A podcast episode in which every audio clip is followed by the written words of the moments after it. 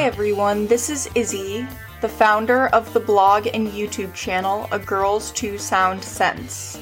You are currently listening to Sounding Out, the podcast where I speak to friends, from musicians to producers to zine makers and promoters, about their experiences as women and queer femme people in the music industry. As always, please don't forget to give the podcast a rating and review on Apple Podcasts. It would be super helpful to help more people hear the podcast, and it will also get me recommended on streaming platforms.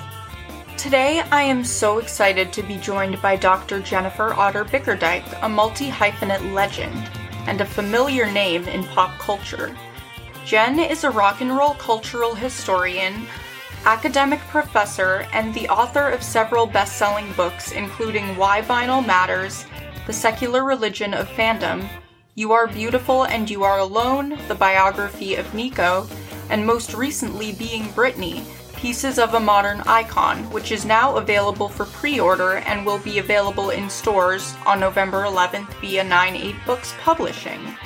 Jen has quite the unique story. She started out as a marketing rep for Sony, Geffen Records, and Interscope Records. In 2001, she decided to drop everything, moved to London from Santa Cruz, and got her PhD. She now works as a professor of popular music for one of the largest institutes for creative arts education in Europe. In 2013, she won the coveted Student Led Teaching Award for Most Innovative Lecturer and was also shortlisted for the same accolade on a national level by the Times Higher Education. In our conversation, Jen and I covered a wide range of topics.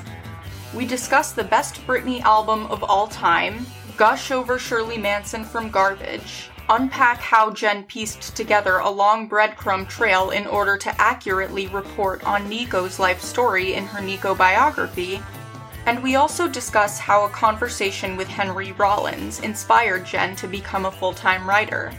Getting to have this conversation was quite a big deal for me, as Jen has been one of my number one inspirations since I started writing about music in college, and I thoroughly enjoyed her company.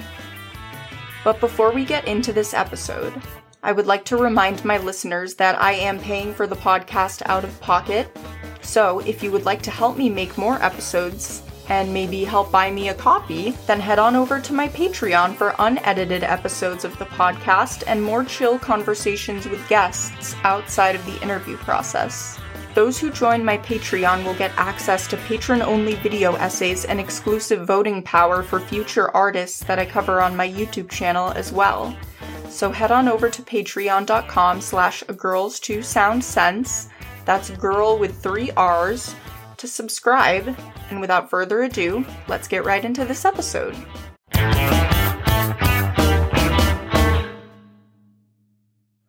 Hey, girl. Hey, what's up? I'm so sorry. I'm shoving food in my face really quickly. It's just been one of those fucking days where, like, I've had no time to do anything. Do I have time to eat this apple really quick before we get going? Is that okay? Go ahead. Go ahead. Okay. Of course. Excuse me. I, I, apologize for messing up the times. Um, oh. You're just I, excited. It's all good. Yeah. Izzy's just hardcore. That's all. No, no, no, no, no, no. The reason why I guess I logged on early was just to make sure I didn't mess up the times because I've the last time I had to meet with somebody who was in the UK, based in the UK, I messed up the time and was late. Something like that happened to me. I did do an interview in Australia. I got the times wrong, and I ended up they got they, they called me in the middle like in the middle of the night because I got the day and everything wrong. I ended up doing the fucking interview like in the, like literally I was like they sent me an, a thing going you've not answered your call um you're on air in 7 minutes and I like did fucking live TV dog like in my pajamas so I totally get it don't even worry about it. Did you have a fun uh, All Hallows official. Eve? Um, if you call taking my husband into the emergency dentist, yeah, it was oh, fucking God. raging. What, what happened to your husband's dental situation? He, um, he is scared of the dentist. He's not been to the dentist, I kid you not, in 20 years, and he had a wisdom tooth that was fucked up, and so he he waited till it was like so painful he could like not move, and then yes, was trying to make this. It looks good for you. Is this is is this video by the way? Is this a video podcast? Uh, no, uh, no, it's just going to be Oh. audio. Okay, So then we'll worry are about that then. good. Okay, good, good, good. So I was like trying to make this look nice, but I won't. So it's just you and I. Um, he, um, he, he. This like, yeah, he's waited till it was like so unbearable that like he was in pain and couldn't do anything. So that ended up being yesterday. So that's what we did. Just went to the emergency dentist. What did you do? Did you do anything fun? Fabulous. I, um, so actually funny, um, I do this thing every year where I challenge myself to find out who I can emulate out of an assortment of clothes that I already have in my closet. Oh, I love that. And so I have a picture here. Yeah, you have to show me. I was uh, Nikolai from The Strokes. Oh my god, I love that. That's so good.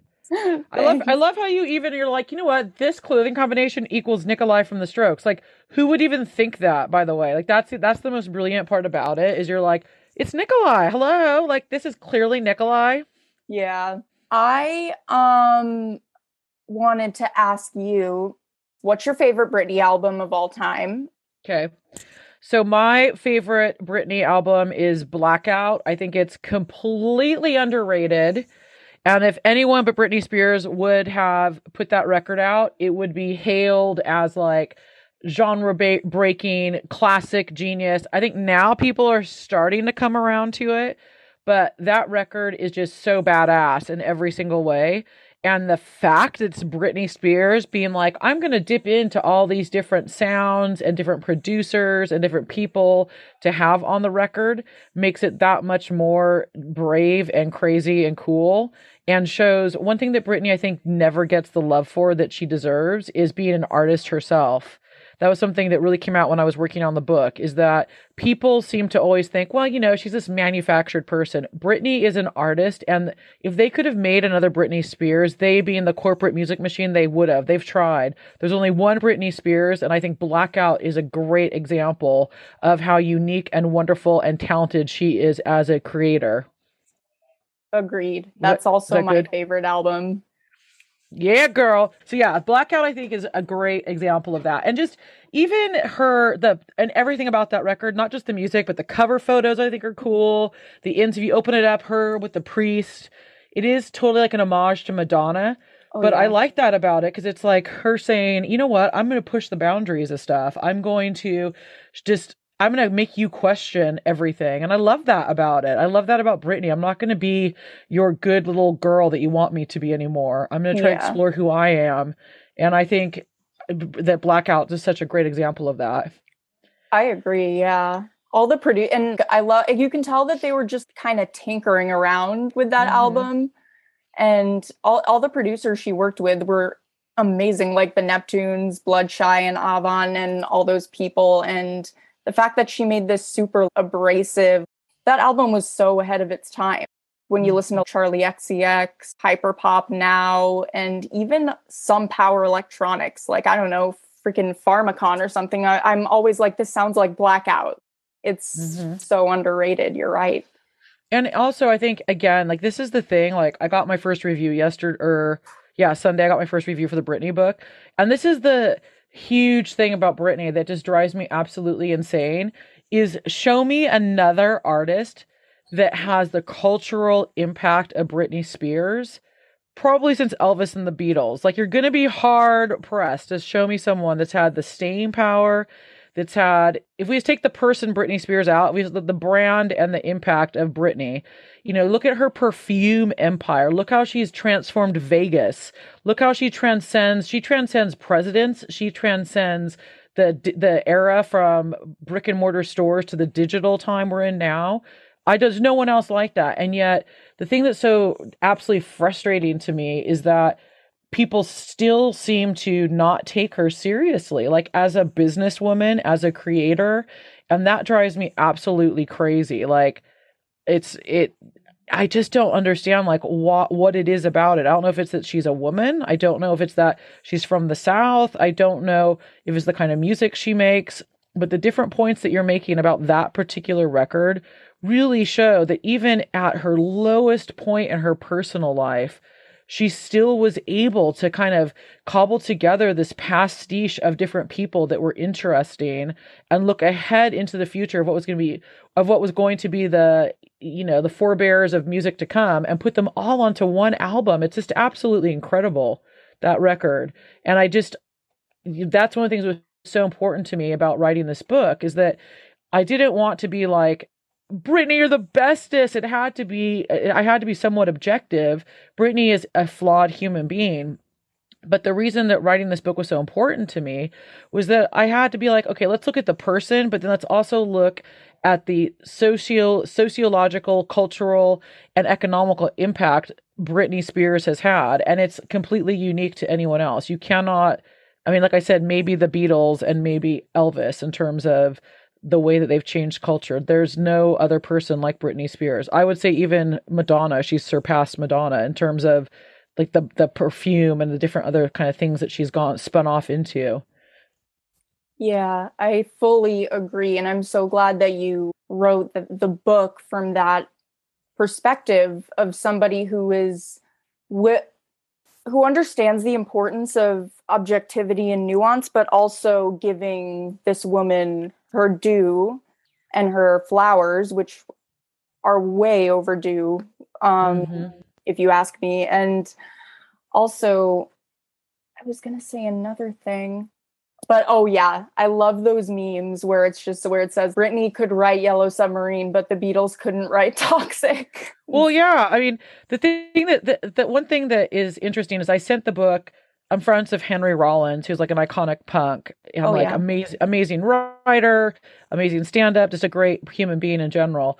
And what he said to me, he said, What this book shows is how much America and the media hates women. And it's really, really true because that was, I think it's really a damning. I'm American, I live in Britain, but it's a damning of America and the way that the we also export our values to the rest of the world. But the way that Britney has been treated, I mean, I cannot believe that she's still alive. To be fair, like I probably would have killed myself. You know what I mean? And I think it shows how absolutely strong and amazing and just what a survivor. That you word is used a lot and overly used, but it shows what this there's this rod of strength going through that woman that is just you have got to take your hat off and praise her for it because uh the way that she's been treated is just unbearable. Like i don't think any i can't think of anyone else that would be able to have, have survived that to be fair. Like it's incredible. And that was really what I wanted to show in this book is this evolution of a person and almost the lack of evolution in a lot of ways of the way that we that women are treated and that it takes there's a, a part at the end of the book. The way that the book is made is it's in 40 different, because it's going to be Britney's 40th birthday, December 2nd, and it's made into 40 short chapters. So it, it goes timeline wise through Britney's life, but like 40 little different episodes and stories about her life. And it's really about how Britney is a cultural touch point to all these different little different things that happen. So, for example, one of the ones that I thought was um, my favorite to write because it was so disturbing was when Britney goes and has the testimony testimony on June 23rd in court about how her father and the conservatorship is still controlling her body in so many ways, especially how she has to have the, uh, the the IUD to control her getting pregnant or not. And that to me just had complete and utter handmaid's tale type stuff all over it.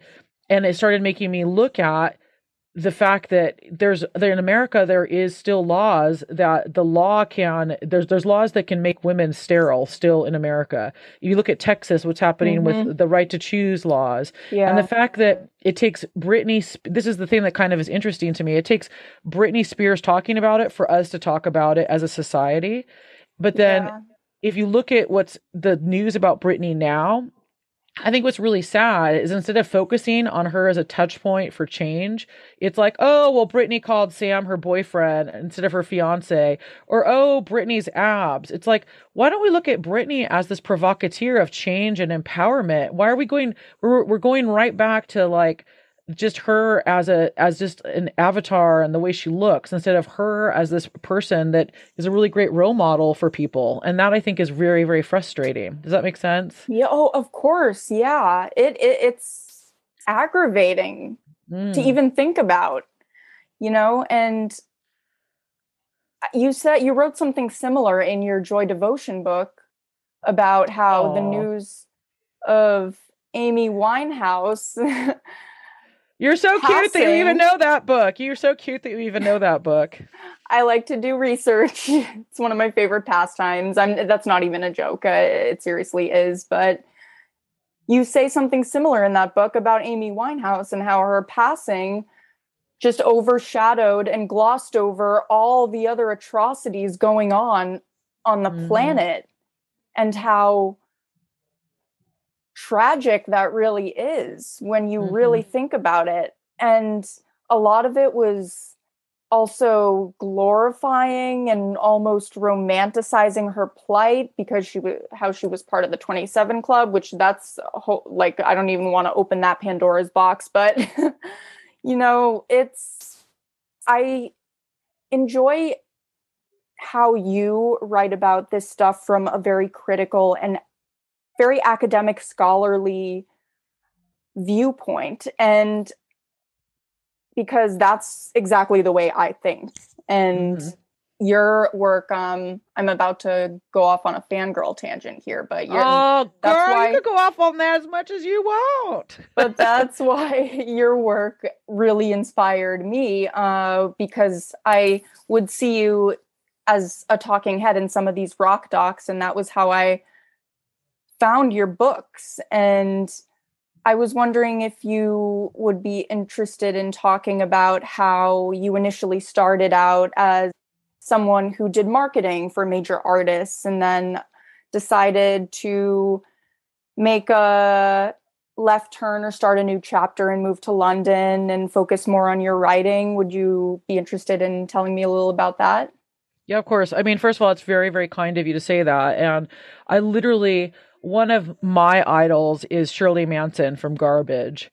And I just was telling her last night that what's so frustrating is that a big part of what I do is because I want to show young women like you that like you can write, you can have a voice, you can make change in the world. I want to be a role model. I want to inspire other other young women and I want to inspire women my own age. You know, I'm 49 years old and I think we're really told that if your dream doesn't happen by the time you're 25 or 30 that you're like on the on the garbage pile, you know what I mean? Like you can reinvent and be your and keep figuring out who you are until you are dead basically. Like there's no time stamp on changing and evolving who you are. It's like you put that on yourself. But I was saying to Shirley last night is that I just am like, how it's hard to put yourself out there and like how just hearing you say that makes me feel really good because it's difficult to put yourself out there over and over and over again because when you put every time you put yourself out in the world you're allowing yourself to be open for criticism people that don't understand and i've been trolled and this that and the other. So to hear that from you makes me feel really really good. So thank you very much for saying that. Of course. um, but what I did is when I was, I went to Olympic trials for swimming when I was 16, and that was what I thought I really, really, really wanted to do. And then I didn't make it. I came in fourth, and they took the top three people. And I was just like, what? That's my whole identity is swimming. But what swimming did is it trained me to be like, and I actually went swimming the other day. I'd not been swimming in probably a year plus, but I realized that like what swimming does is it's like that's the goal, whether it's like this is the workout you have for that day or you're training for this event. And it just allowed me to have this. My boss calls it like you just show me what the goal is, you wind me up, and I just go for it. And that's kind of my way of doing things. Like I have, if I have the plan, I'll go for it. So the next thing I did is I'm like, what am I into? I'm super into music. Like I started putting on shows in my hometown of Santa Cruz um when i went away to uni i and i got a job i got picked out of 300 people to be the college rep for sony so you can imagine this is like the early 90s so i was driving pearl jam around i was hanging out with nirvana it's like your dream if you're like a kid especially at that time period you know what i mean um that's how i got started and then uh, I eventually decided I is this too much detail or is this good? no, no, keep going. At the time the really cool record label to work for was interscope records. It had just really like it had jimmy iovine it had dr dre it just had all these interesting artists and it was really really about artists. And so i literally told um, the head of marketing at interscope i said i want to work here whatever it takes. So i started sending her all of my stuff. Like even though I'd I wasn't even working at Interscope, I started sending her like all of the random stuff I was doing at another record label. And when I was 24, they hired me to be the West Coast marketing director. So that's how I got that job, and I did that. Um, I did that, and I worked at Interscope for about eight years. I did that, and then I left to go help Gwen Stefani start her uh handbag line. And then this is the part that people never ask me about, like I broke my arm um, and I ended and I couldn't work for Gwen anymore. And in America, they don't have health insurance. So suddenly I went from having this very, very uh, glamorous lifestyle and job, having an expense account, to I'm completely unemployed. I have a huge hospital bill and I could not get employed anywhere. Like I was applying to be like a toilet, um, like a, like a toilet attendant at posh nightclubs, and they wouldn't hire me because they're looking at my resume, going, head of marketing in Interscope Records, Gwen Stefani, and now you want to be a toilet assistant? Like, I don't think so. Like, I remember going to Banana Republic, the clothing store. I'm trying to be a sales associate, and they're like, no, like I could not get hired anywhere. So I went from like being this really like aspirational job to like could not get hired to work in a bathroom, literally. Um, and at that point i just was like what am i doing? So i went back to get my master's. I got i started a master's at san francisco state. And um, i did that and eventually decided to get my phd and the way that i ended up moving to london was one of my i was working at facebook. So eventually i did get a job. I was working at facebook getting my master's. And one of my friends i'd grown up with was murdered not far from my house in san francisco. And after that i was just like life is too short to be like to be working constantly. And so I sold everything I own and I moved here to get a PhD because I'd always wanted to live in England. And that's how I ended up here. That's the very long version of it. Was that too? It's probably too long. Feel free to no, edit that no, down. no, no, no, no. Um, yeah, that's. I'm really glad that you mentioned the fact that um, you, you know, you, str- you people struggle to get to where they are, Mm. and it isn't easy, even if you start out doing something that seems like your dream and you know you're totally right. I've just graduated college and now i'm going through an existential crisis every day mm. you know? Of course. who am i? What do i want? What is life? And Have you seen The Graduate by with Dustin Hoffman? yeah. That part where he like just jumps in the pool and he goes to the bottom and he's just like, "What the fuck am I doing with my life?" Like that is just like, and I think that even now, like with kids your age, I think nothing really. There still is this expectation that like at 25 this this and this is going to be set up for you. At 30 this this and this. Even if like everybody's like oh at 30 you know nobody's married nobody has kids nobody owns a house. I still think there is this societal expectation that some of these kind of goalposts are going to be you know what i mean? Like Mm, you're going to have that. Like if you go to thanksgiving you're probably what 22 now? Yeah so if you go to Thanksgiving and like you don't have a partner, you're not sure what you're doing with your job, maybe this year it'll be okay. Next year, if you go, they'll be like, hmm. if you go, but what time you're 25, if you're not like on some path that your family can understand, that's when shit will start going, okay, something, what's wrong? What's wrong here? You know what I mean? yeah and that sucks because it's just like what you start that's the societal expectation that your parents and your family also probably had drilled into them it has nothing really to do with you or what's going to make you happy you know? Exactly. And that's what you have to kind of break out of. That part right there is what you need to try to figure out like what's going to make me happy whether it's you know working at a donkey rescue place or if it's traveling or if it's being a badass podcaster like whatever it is. And i think that's the hardest part is like tuning out that expectation and tuning into yourself.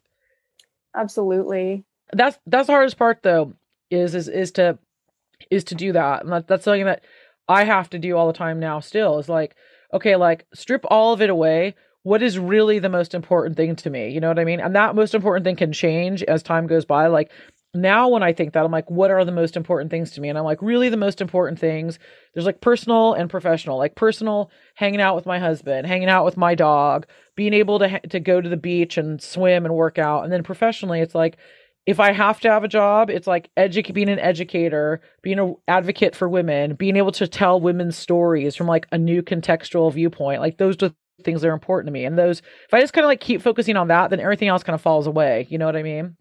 absolutely i love that Another question I have is when is the first time you can recall music transforming your life in a significant way? I would say I've been into music since I was like three or four years old, but so it's always been very important to me. But when I was actually at university, I um, discovered the Smiths, and it was like no other band I'd ever heard before. It just I'd always been into music, like I said, like since I was like a very young kid. But the Smiths, just something about the music, the lyrics, everything about it, the art, it captured the way I felt inside in a way that I couldn't express for myself. And I remember James Kramer gave me a tape in the dorms, gave me a tape that it was like a tape that something else had already been on. So there was like you're listening to the tape of this. It was the Smiths' "Strangeways Here We Come," and there was like an echo of whatever had been on the tape before. So you kind of like hear it between songs, whatever was on the tape before. You hear random like whatever it was, and then it'd be strange ways. And I remember I listened to that tape like I'd fall asleep listening to that tape. I'd wake up listen to that tape like 24 fucking 7 for the first probably like month. That's all I listened to. And like like probably for the first year I discovered the Smiths, I would only listen to the Smiths and sometimes I would take a break and be like, "Okay, I'm to take a break from the Smiths and I'm to listen to Morrissey, who's the lead singer from the Smiths. I'm to listen to some of his solo stuff. That was my taking a break from the Smiths or Johnny Marr, who's the guitarist for the Smiths. I'm to listen to some things Johnny Marr worked on." So that was like my complete obsession. And I can say hand on heart, I would have probably killed myself if it was not for the Smiths. Like they were that important of a band to me. And it was funny because earlier this year I got to interview Johnny Marr and it was weird because it was like on Zoom, like it is right now with you and me. And here's someone that like his what his art just changed the trajectory of my life. Like I wouldn't be here if it wasn't for him. And he and I are just talking, joking around, talking about you know making sourdough bread. I'm talking shit about different people we both know. And then I just am like, I mean, I'm sure he's heard it millions of times by now. I'm just like, you saved my life. And he's, like, oh yeah, thank you very much because what is he going to say but you know it's it's pretty it's pretty intense like what a band or a song can do for you for sure what was the what what band has done that for you? Good question. This is a super cliche answer, but I would say Nirvana. Mm. And I feel like that's true for a lot of other people. Mm-hmm. I watched uh, the Kurt Cobain doc, Montage of Heck, uh, when I was in high school. And that was when I the first time I started really getting immersed in the context, the contextual history and culture of a scene, mm-hmm. um, or as as they call it. Um, but yeah, and and also a lot of whole records too. I feel like Courtney, no matter what Courtney Love has done or said, I have to divorce the work from the person in that sense because uh, she her music really pulled me from the rut there. I mean, I like I can't you know I can't lie. I don't think I would have survived uh the hellish pits of girlhood if it wasn't for live through this. Mm-hmm. I think a lot of people share that feeling about Courtney, so I I understand that. Yeah.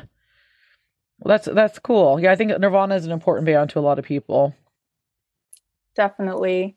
And I love how they really sort of bust the door d- down for that sound at the time. No one believed that a band like that could be played on MTV and that's just so fucking cool that they made it that to that those heights, you know. No, absolutely. I mean, take Michael Jackson down too. It was crazy absolutely crazy. It's crazier now to me that the way that they've been memorialized is not how it was at that time, but that's a whole different that's a whole different podcast, girl. Um, but yes, I I love that you love Nirvana. That's really cool. Yeah. I totally get what you're saying though about how a celebrity's image becomes mythologized after they die at a certain age. Mm-hmm. And then there's people cashing in on it and all that ugly stuff. But yeah, like you said, a whole other can of worms. Uh, and so I also wanted to mention that I really loved that story about Keith Collins Hornchurch. Is that how you pronounce his name in Mhm. the Britney book? I think that's a very heartwarming tale of how fandom to outsiders might seem silly, but we all have at least one person in our lives that we would follow to the end of the earth, someone who stands in place of this religious icon. I was chatting with Pat Flegel from Cindy Lee a few weeks ago, and one of the things they said to me was, you know, I think celebrity worship is kind of dumb, but I can't help it. In the absence of God, we worship other people. And I thought that was very, very apt. And I know that you are also an unapologetic self proclaimed fangirl, which I love. and I was wondering what you would say are some of the biggest similarities and discrepancies between fandom and religious worship. Hmm. I would say that they definitely hold the same place, especially now, because if we look at the attendance at traditional venues of religious worship, aka synagogues, mosques, and uh, churches, especially synagogues and churches, the attendance in the Western world is dropping significantly. And if with in America, for example, the certain different kinds of Christianity are going to be extinct in the next 30 years if the drop in participants and continues the way at the rate that it's going right now. On the flip side of that, you have the way that we're connected for, via the internet. That is, of course, accelerating, going up and up and up and up and up. And what's happened is it's normalized now. You see this a lot on Twitter or on different social networking platforms where it's normalized now to have an obsession or to have a fixation on specific celebrities and to hold them in that same kind of place of worship that you would have previously held a more traditional sort of godlike figure. So, you know, if you think about people, do people really, one of the things I talk about in the book is the show Chaotic that Britney Spears did with Kevin Federline in the early days of that relationship, and how that just got universally panned because one of the things about that show was that it was kind of like the real Britney, like it was Britney discovering her sexuality, Britney talking about her sexuality, Britney without all the stage costumes, Britney dressing like girls did at that moment. Britney being a young woman, and people did not want to see the real Britney, you know? So I bring that up. People like that idealized version of Britney and the Britney that they can project themselves onto as well. So when you're looking at things that are similar, if we think about a God, you know, because we can't interact in terms of we can't sit here and be like, so God, how's this outfit today? Or God, you have a big zit. Those kind of little kind of small things. It's that same sort of projection, and we can create God in an image that suits us in a lot of ways. And you know, something that I write about in some of my other books, it's not in Britney is the idea of kind of like a, a, pick and mix or salad bar ideas of religion is something that's quite popular now, in that you kind of take what you want from Christianity or whatever and you leave behind what doesn't suit you. So, for example, like I grew up in the Catholic Church and like I'm 100% like pro choice, I'm 100% any sexuality i don't care you know what i mean? So i you could say like if you if you pushed me and said okay what religion are you? I probably would say catholic but i'm very much of that. I choose the things that it works for me. Like i like the i like the um, pop and circumstance of catholicism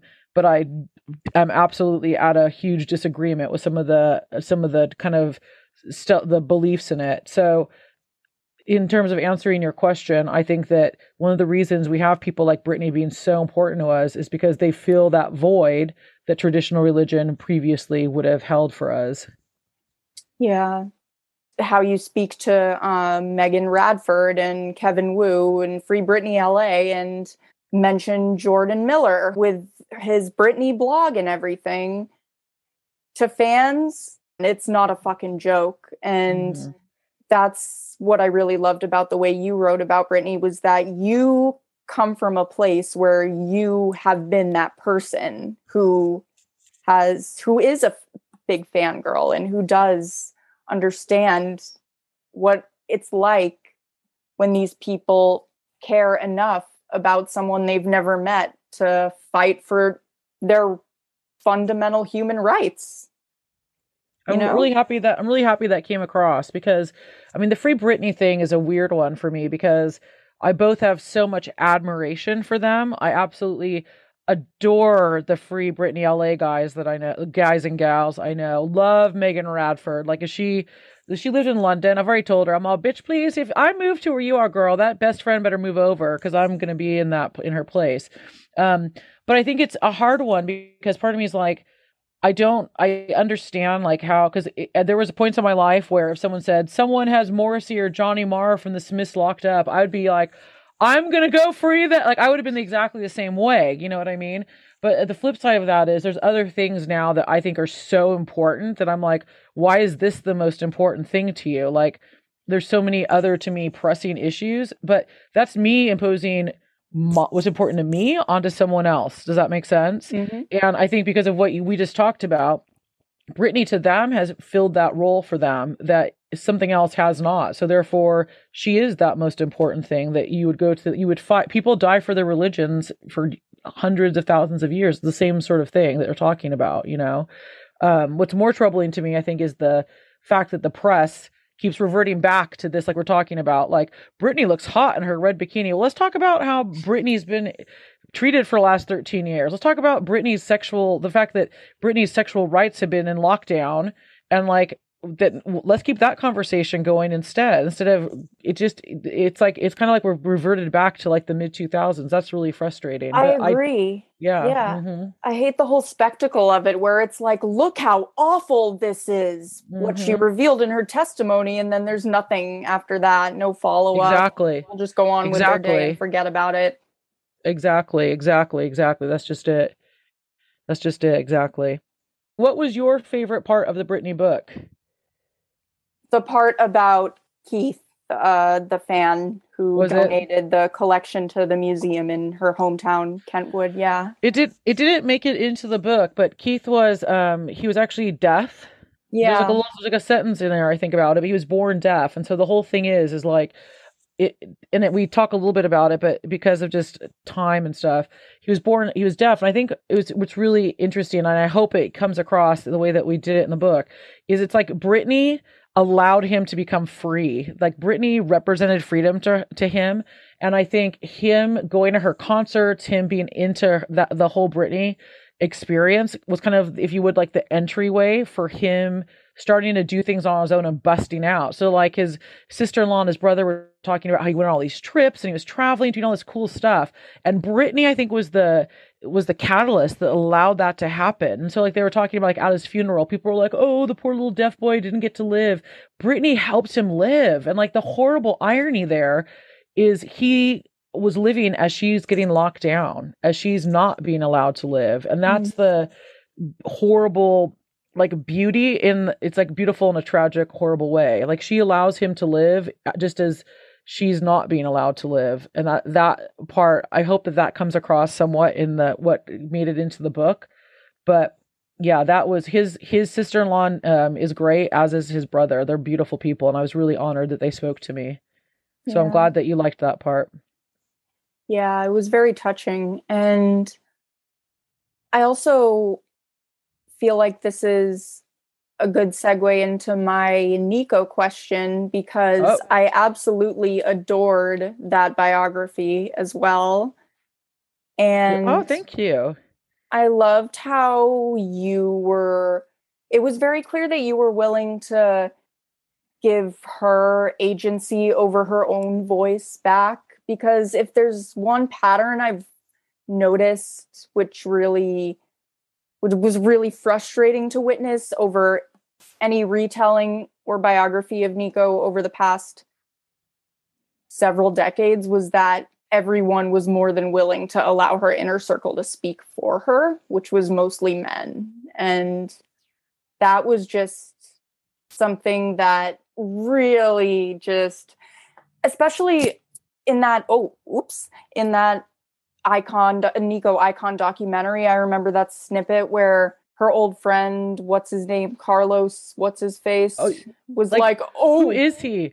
yeah like oh she played this game of being a lesbian. Or maybe she was genuinely attracted to wom- to women carlos you know?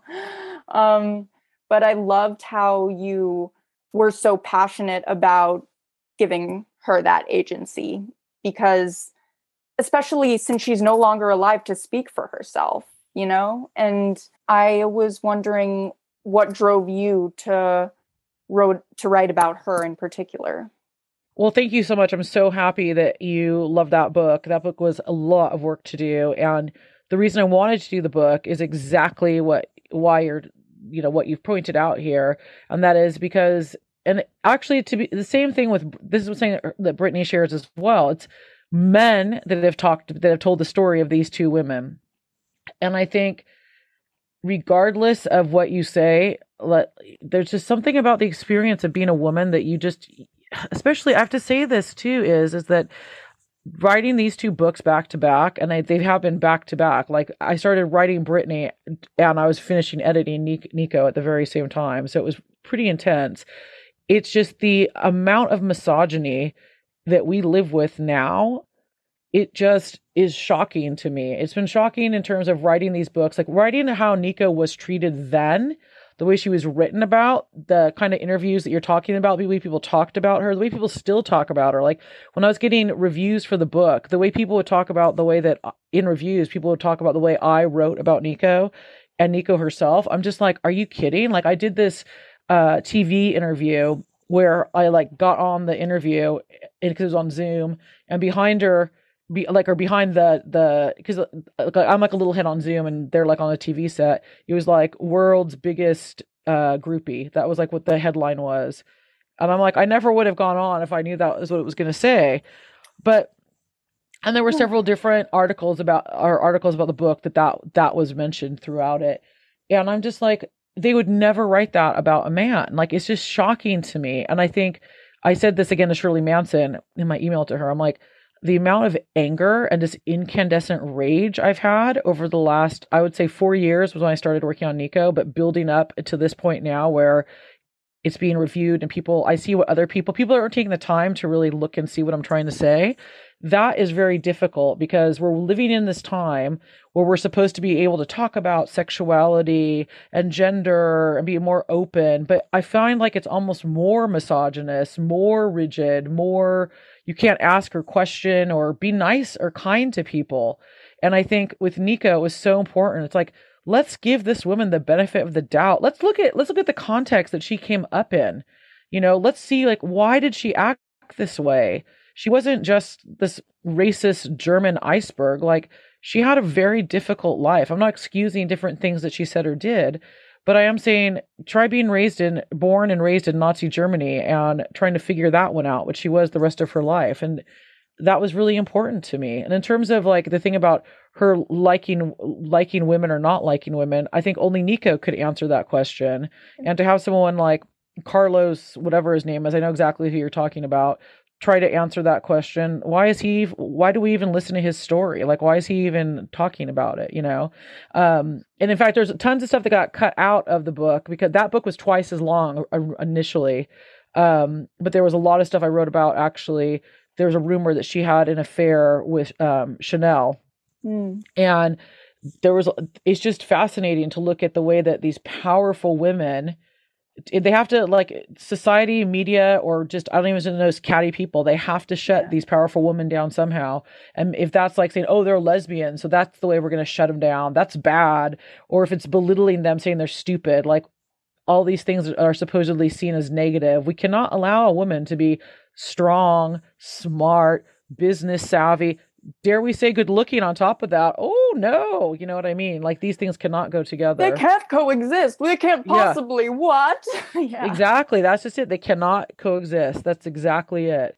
I, so that's really what i wanted to do with that nico book. And the fact that you as like a young woman's reading that and that's connecting with you that makes me absolutely thrilled. It was an absolute heartbreaker to have Shirley Manson. Sorry I keep talking about her, but she's someone I really look up to. Me too. To have her, yeah, to have her read that and say to me, I really related to Nico.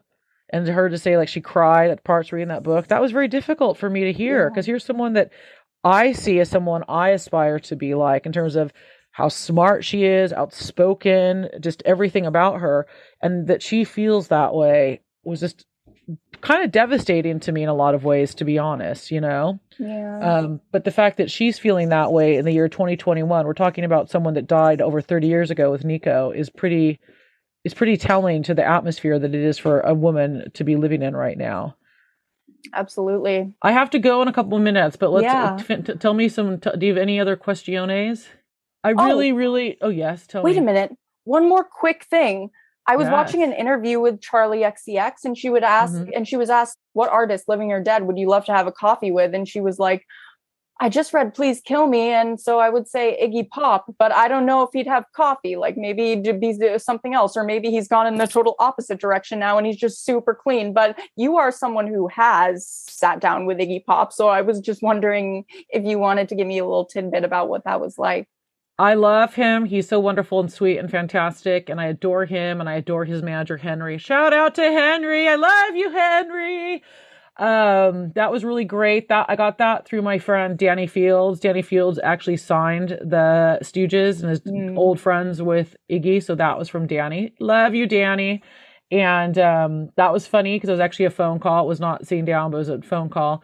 So I get on the phone, and one thing I really hate is when people are overly familiar if I don't know them. So Iggy gets on the phone. I'm like, hello, Mr. Pop. And I called him Mr. Pop throughout the entire interview. And he was so sweet. He said to me, he said, I've always wanted to tell one person everything that I n- remember about Nico, and you're that one person. He's just a doll. Like he, I could not have been more thankful for him. And his manager, Henry, so sweet and wonderful. I mean, wonderful, wonderful. Someone else, this is a random one. Um, someone else that was great was Sinead O'Connor's managers, which is, I didn't actually talk to Sinead. Excuse me, I didn't actually talk to Sinead, but her managers. I said, "Oh, can Sinead?" I asked, I asked for Sinead to give me a quote for Britney, and Sinead had just put out her book, so she was too busy. But her managers were just really. I know it sounds weird, but like having her managers ask, like, "How are you doing? How's the promo process? How it just." I'm like, these people deal with Sinead O'Connor and they're asking me how I am. Like, why do they care? Like, they were so, so sweet, you know? Um, I love them. Just, I don't know. It's been it, the, the Nico book. It'd be interesting to see what happens with Britney because the Nico book, I've gotten to meet some people that I really think are great humans, like Shirley Manson, you know, Iggy. And I just, I wonder if I'll meet other cool people. I mean, I already have Megan Radford and like the Free Britney guys are great. I wonder if I'll get to meet other cool people that I don't know already through Free Brit for through being Britney. Yeah. And also, I love that you name dropped Danny Fields because we stand Danny Fields in this house over here. Oh, I love. He's coming to London soon. He sent me a text. I got it. In fact, I've not returned any of my texts from yesterday. I got it sent about. He is one of the most wonderful, sweet, generous, fantastic humans I know. So yeah, you could stand him away. He's a wonderful, wonderful human who should be stand. Absolutely. Absolutely. And, and tell your parents Henry Rollins, another person that should be stand. I love Henry Rollins with all my heart and soul. Oh yeah, he's I love what he's such a character, but he's also you can tell I love watching interviews with him now where you can tell that he's just such a Henry Rollins is just such a big normie who just wants to do his normie dad stuff and I I just love it. He's just a real friend and like yeah. I've never met Henry Rollins. He's like the best pen pal you can ever wish for in a million years. So you'll see. I have a video. My intern's putting up vi- a video of me talking about Henry Rollins. So you'll see me talking about him. Me just nerding out. It's about the first time I got an email from Henry Rollins. It's hilarious because my nothing ever phases my husband because he's used to me being a dork about stuff. But literally, the first time I got an email from Henry Rollins, I was like, "Oh my god!" And my husband's like, "Oh, that's great, honey," like that. So yeah, it's it's really funny. Um, but do me a favor and just keep in touch. Let me know when you run this so I can put it on my socials. I will. Okay. I'll email you and Lizzie. Okay, good. And if you need anything else, you let me know. Keep in touch though, okay? Yeah, will do. Thank you so much for joining me today. Of course. Oh, I didn't say who I was. Oh my god, I'm so sorry. I didn't say that. You're gonna to, do, do, should I do that? Should I say who I am? You can put it in at the beginning. Sure. Okay. Or you just, or will you just say it? You'll well, I will. it, huh? Yeah, I'll record an intro. Like today, I chatted with Jen, and Okay. who is the author of this, this, and that, and an award-winning professor. Yeah, yeah. Okay. Okay. All right. So, So no I'll, just, I'll just I'll just say um thank you so much for having me seriously, and then I'll say goodbye. Thank you so much for having me on the podcast. You are so darling and cool and cute, and thank you all the fab listeners out there. Please pick up Being Britney, Pieces of a Modern Icon, available November 11th. Hi- uh, all. gonna be a gonna be a bestseller for sure. I hope so. I hope so. And um, I can. My socials are. I'm on Instagram at just my name, Jennifer Otter Bickerdike. Thank you so much for having me on the pod. Thank you for coming. Enjoy the rest of your day. Okay, and but seriously, keep in touch with me. Okay. Will for Okay. sure. Lots of love. Bye, sweetheart. Bye. Bye. Thank you for listening to Sounding Out with Izzy, and thank you to Dr. Jennifer Otter Bickerdike for joining me. Remember to subscribe to my YouTube channel. My blog is izzyshutup.com. My Instagram page is A Grrrl's Two Sound Cents, and my Twitter is at Misanthrope I. Make sure to check out my Patreon and maybe subscribe. It's only $3 a month if you can. Thank you for listening once again, and I'll see you in the next episode.